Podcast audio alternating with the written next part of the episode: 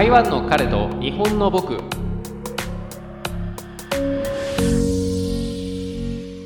台湾人パートナーを持つ日本人芸が台湾での生活を通じて感じたことを皆様にお伝えする番組です。はい、えー、10回目になります。皆さんお元気でしょうか？ではまず台湾のニュースをお伝えします。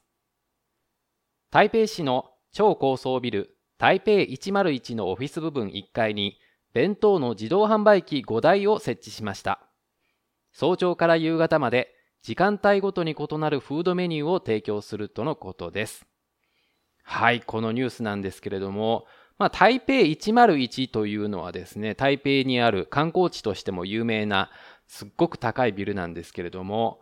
えー、こちらがですね、まあ、101階あるから101という名前なんですね。それを聞いただけでもかなり高いビルっていうのが分かっていただけるとは思うんですけれども、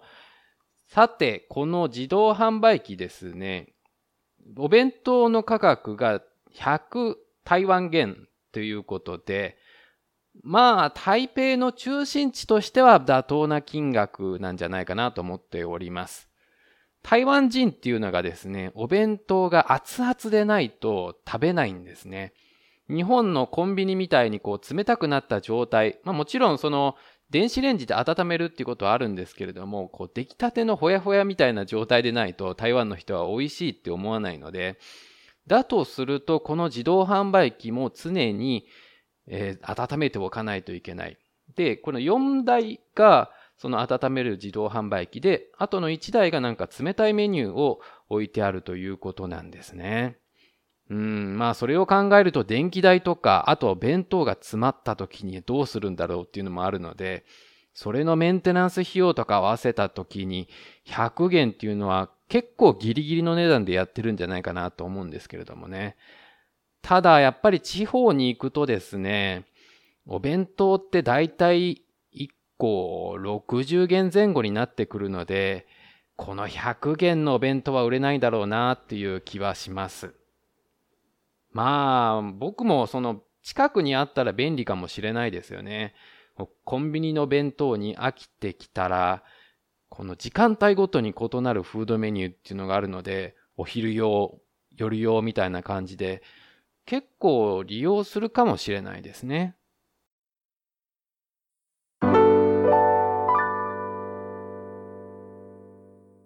ノートを振り返ってみようのコーナーです。今回取り上げる内容は、芸が普通に徹するという選択なんですけれども、ここで言う普通というのはですね、芸にとっての普通ではなくて、世間的な普通を追い求めるということなんですけれども、まあ、その生活というのはどういうものかというと、例えば自分であればですね、男性なので、女性と付き合って恋愛してですね、でその後結婚して、で子供を産みですね、孫の顔を親に見せて安心させるということが世間的な普通の幸せとなりますよね。なんかそこで初めて、まあ子供としては親孝行したというような感じの、まあよく話を聞きますけれども、ただ、そうなるとゲイは一生親孝行できないのかってことにもなってしまうので、まあ、そういう希望を持たせないようにというか、カミングアウトしない場合は、あらかじめ僕はもう結婚しないと決めてる。だから、うん、孫の顔を見せることはできないかもしれないっていうことを言ってしまうと。うん、ただ、まあ、言ってしまうと、なんでこの子結婚したくないんだろうって深読みしてしまうんですよね。で、その原因っていうのは自分にあるんじゃないかとか、この自分の夫婦生活が幸せそうに見えなかったからそう思うんじゃないかと、いろいろ勘ぐってしまうというか、なんかそうなると嫌だから、やっぱゲイとしても、うん、はっきりとは言わないと。まあ、結婚しないのとか、女性と付き合うことないの？って聞かれたら、うん、まあ、そういう機会ないね、とかみたいな。今は仕事が忙しいからとか、なんかちょっといろいろとごまかしてしまうっていうこともあるんですね。はっきりと結婚したくないって言ったら、そういうややこしいことにもなるし、まあ、ねなんかでも言わないと親としても不安だしっていうこともあるので、うん、そこのところ、普通に徹するという選択はなかなか、うん、できないと。うん、でですね、あの、初めて僕がですね、知り合った芸というのがですね、これ、妻子持ちの方なんですね。で、その方、まあ、初めの時は知らなかったんですよ。その方が結婚してらっしゃることさえ知らなくてですね。で、その時は知り合ったのは掲示板だったと思うんですよ。もうなんかゲイとしての生活でもいいかなって思い始めた時なんですけれどもね。で、友達が欲しいなとかっていうこともあったので、掲示板で知り合ったんですけれども、で、その方と一緒になんかいろいろ話しているうちに、僕は結婚しているんだということを言われまして、で、まあ、それだけならまあ、まだなんとかわかるんですけれども、結婚もしてるということで、じゃあ、この人、バイセクシャルの方なのかなと思っていろいろ聞いたけれども、でも、もう本当のゲイらしいんですよ。で、え、そ、そんなことできるのかなって自分には本当わからなかったんですね。うん。まあ、その、なんですかね、こう物理的に子供を作るっていうのが、え、ど、どうするんだろうっていうのもあるし、気持ち的にも、え、その、まあ、うん、確かに、すごく幼馴染とかす、すごい親友の人と一緒に住むっていう感覚はわかるけれども、ただそれを一生続けていく覚悟があって結婚したのかなって思ってしまってですね。なんかそう考えると、子供まで産んでしまったらもう、もう引き返せないじゃないですか。やっぱやめたっていうわけにもいかないから、でも、うん、なんか、話としては、うん、なんか幸せそうな感じはするんですよね。もちろん親は安心してるし、で、奥さんはそんなに疑うこともなかったんだけれども、で、なんか別れ、その友達、知り合った人とですね、別れ間際にですね、なんか実はもうそのゲイってことを言っちゃったんだみたいなことを言ってですね、いやー、それはまずいだろうって思いましたね。うーん、案の定ですね、奥さんとのすっごい仲が悪くなってですね、なんで結婚したのみたいな感じにはなったらしいですね。いやー、もうその浮気よりきついですよね、その衝撃というのが。で、この人なん、ええー、って思いますよね。その、なんで結婚してからそんなこと言うのみたいな感じになりますよ、そりゃ。うん、もう子供産んじゃってるしっていう。え、どう、どどういうことみたいな。うん。いや、他人から聞いてもそうなのに、当の本人は絶対パニックですよね、そんなの。まあ、その後どうなったかはわからないですけれどもね。うん。でもやっぱりその、ゲイって、そう、普通の生活に入るっていうこと、あ世間的なね、世間的な普通の生活に入るっていうのは、本当ゲイにとっては非日常すぎるんですよ。うん。なので、やっぱり、うん、カミングアウトした方が親を安心させられるのか、それともなんとなく結婚しないというままで、えー、まあ、親と過ごしていくかっていうことですよね。ああ、失敗した。今だから笑える失敗談を紹介するコーナーです。今回お話しする内容というのが、飛行機に2度乗り遅れてしまったということなんですが、どういうことかというとですね、まあ、あの、LCC ってあるじゃないですか。ピーチとかバニラエアーとか、あとジェットスターとかっていう格安航空会社のことですけれども、そういう格安航空会社のおかげで、チケットがまあ安いから、頻繁に国際線を利用することになったんですね。というのもあって、慣れてくるから気が緩むみたいなこともあるんですよね。まあ、いつもだったら1時間半前に着く電車で行ってたけれども、今回、これいつもよりもうちょっとゆっくりしてから行こうかな、1時間前でも行けるなとかっていろんななんか慣れが生じてくると変な悪巧みをしてですね、で、結局それで間に合わないということがあるんですが、あとですね、あの、LCC の安い時間帯って大体早朝か深夜なんです。なので、そういう時間帯っていうのはできるだけね、家とかでゆっくりしてから行きたいじゃないですか。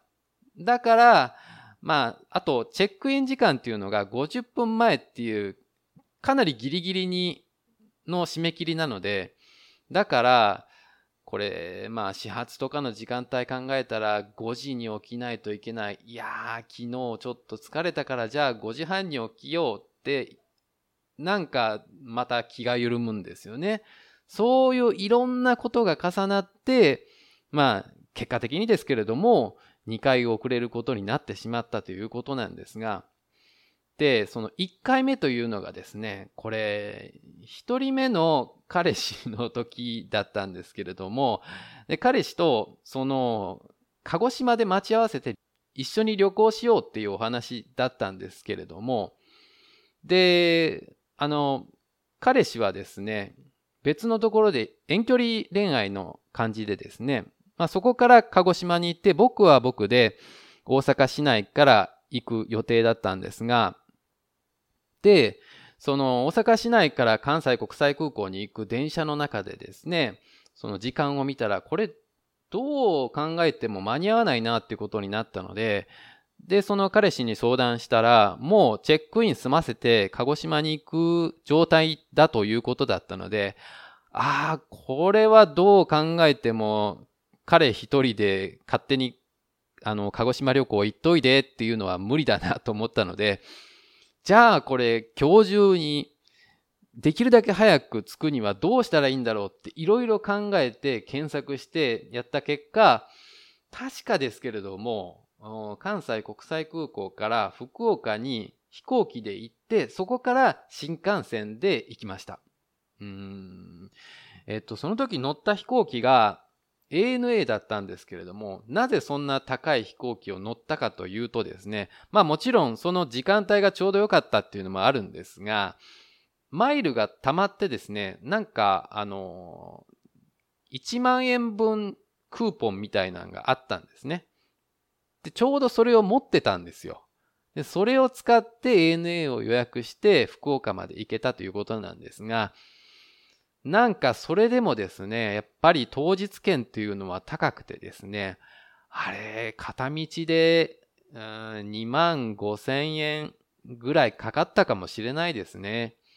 だからあれ、ピーチ乗ってたとしたら7000円ぐらいだったので、もう鹿児島2往復3往復できたんじゃないかっていうぐらいの感じになったんですけれども、でですね、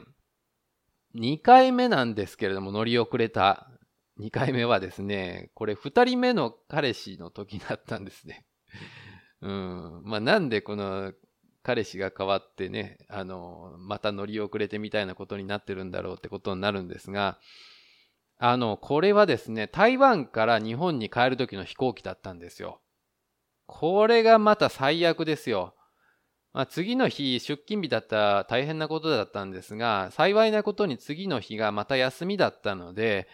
その日はですね、当園の空港の近くの夜市で、うん、彼彼氏と一緒に遊んで、まあ、夜市で遊んでですね、で、泊まって、次の日のジェットスターで帰ったんですけれども、いやーもう、遅れたせいでですね、まあその2回目の遅れた時もそうですけれども、その、まあホテル代とかも余計にかかってますから、結局のところ、ANA とかで行った方が快適で行けたんじゃないかみたいなことになったので、これは、格安航空券だからといって気は抜いてはならない、ならないなと思いました。うん。まあ皆さんもね、あの、本当に気をつけてください。もう最近はね、本当に本当にですよ、2時間ぐらい前について、あの、慎重にですね、乗るようにしております。